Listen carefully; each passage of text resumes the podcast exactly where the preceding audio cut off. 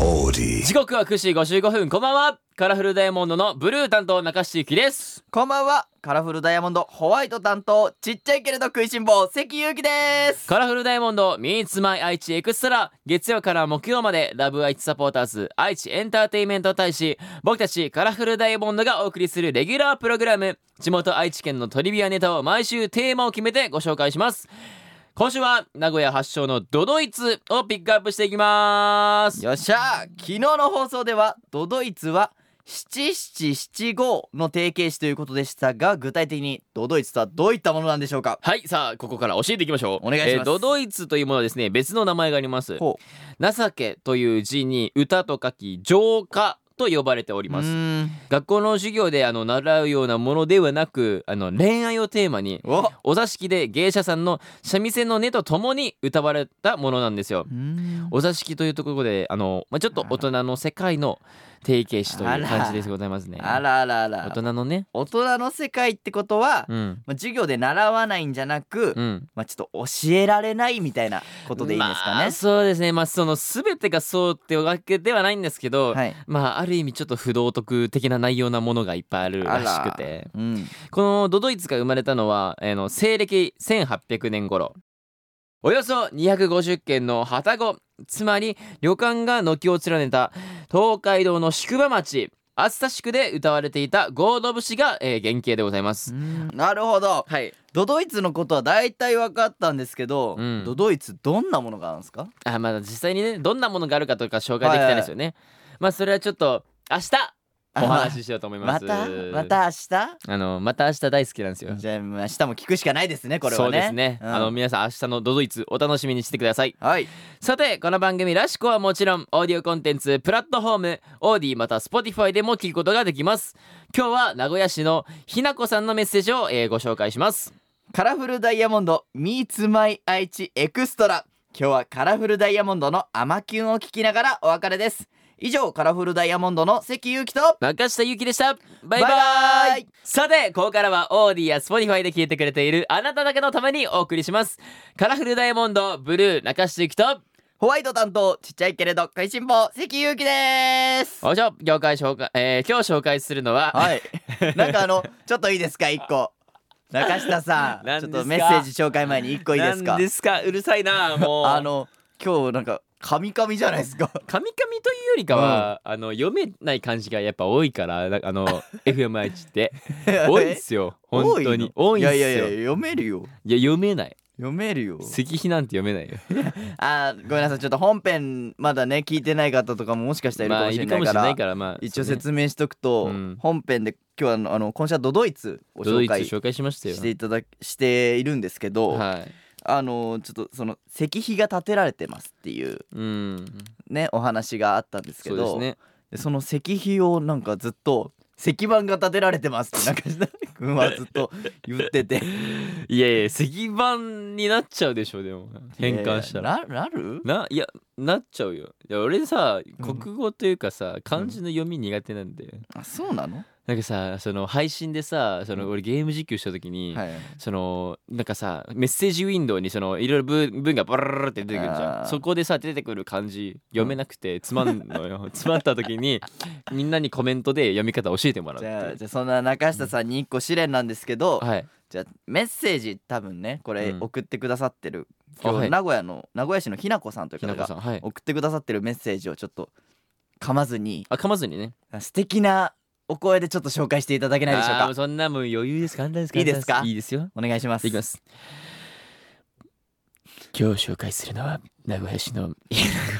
じゃあ別にそっちだって あ違う俺らメッセ違うのメッセージを紹介するまでの道のりが長いやばいまもうしたひなこさん多分飽きちゃってるあじゃあ多分ひなこさんの後からでいいですかうん後からでいいですかひなこさんって言った後からあじゃあじゃメッあセー俺ジの内が容こかこらまで言うねはいじゃあいきます頭のお願いしますさあ今日紹介するのは名古屋市のひなこさんからのメッセージですボイメンさんの頃から聞いています。だから足掛け10年です。一時期、平松さんがたくさん出ていた時、もうはいよはい終 了はい終了ですはい終了です違う違う違う。何エンタメいやいやいやエンタメですよエンタメやったエンタメですよガチのエ神ンじゃタなメくてですよいやいやいやわざとなんだわざとですよこっからちゃんとやりますかちゃんとお願いしますはい一時期平松さんがたくさん出ていた印象があります平松さんも、えー最近の写真とか見ると大人っぽくなっていますねカラフルダイヤモンドの皆さんもどんな大人になっていくんでしょうかとも楽しみにしていますご活躍期待しておりますとのありこがととうごですざいますありがとうございますたもうたみんなちゃんと内容入ってきてるかな何入っ何てをもうバシバシ入っているやいや23箇所ちょっと突っ込みたかったけど いやいや我慢し たよ何もないですよもう何もないですけどねというわけで、あのボイメンさんの頃から聞いてくださってあるりといがうたいでことすでね本当あにの平松さんがたくさん出ていたという、はいまあ、あのでそれで最近はもう大人っぽくなったといういやお話でいや平松さんだってあの今ソロデビューしてらっしゃるじゃないですかそうですねそのまあ曲調がやっぱその昭和のちょっとレトロなはいはい感じの曲調なんでやっぱちょっとそのムーディーな大人っぽい印象あー確かにに,、なるんでやっぱそのの僕もその最初に入ってきた時のその平松さんの印象とはまたガラッて変わっててうんやだっからぱそのすごいかっこいいなやっぱ大人の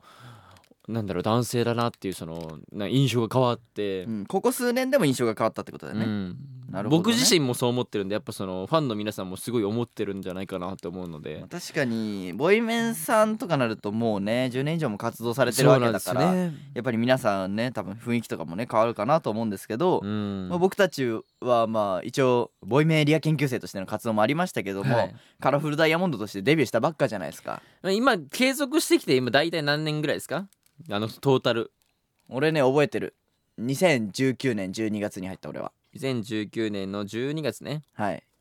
から今2023年のはい10月だからまあ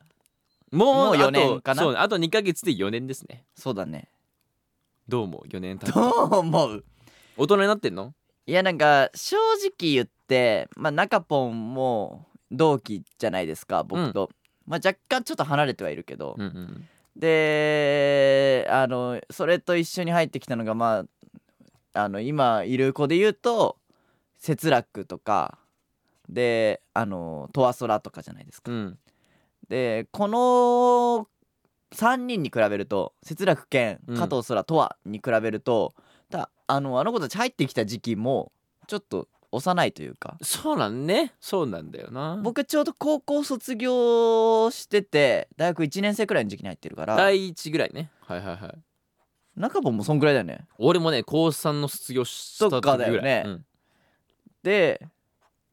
えーっ、とケンは高校生の時でほうトほうワスラはもう中学生だよね多分ねはいいや中学生いや小学生小学生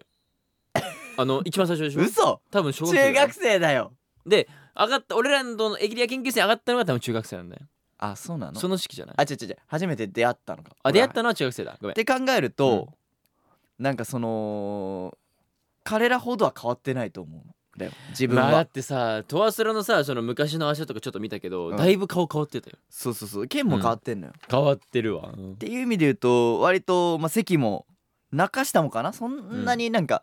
大変化はしてなそうねい気はするんだけど、まあでもこれからなんじゃないあなんか大人どうっなぽるくんだなっろてうるねねだからってな10年後、そうだよそうだよあと7年しあとまあ67年ぐらいしたら、うんまあその10年後とかになってるわけ確じゃなかいですかにねまあそれはちょっと俺も実際楽しみだかだらわボイメンエリア研究生の頃から聞いてます10っていう話で10年後にねなるわけだから楽しみでございますよねどんな風になってたいで すかどんな風になってたい、はいうーんひげぼうぼう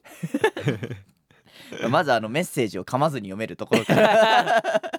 やめろやめろ引っ張ん なそここれこれ引きずって掘り返してくんな今俺これ 2, 今週分引きずろうから今この尺をかけて必死に土に埋めてたとこ ろ掘り返してこないでよいやいやせっかもうこの印象を残してね、まあまあぜひ、まぜひこれ聞いてる方にもあれですねメッセージとかあの難しいのも送っていただいてああーまあ皆さんたそんなあの試していただいてそんな難しいことをし なくていいですよ皆なんさか感想とかもぜひハッシュタグとかつけてね SNS で発信しまあてそうほでしいすねぜひそれはしていただきたいですねね難しい言葉とかも添えながらまあ頑張りたいですあの10年後の自分はちゃんと噛まずにちょっとメッセージを読めるようにあの願っておりますのでぜひ頑張っていきたいと思います頑張りましょうということで以上、えー今日はここまでカラフルダイヤモンドのブルー中志ゆきとホワイト担当関ゆうきでしたバイバイ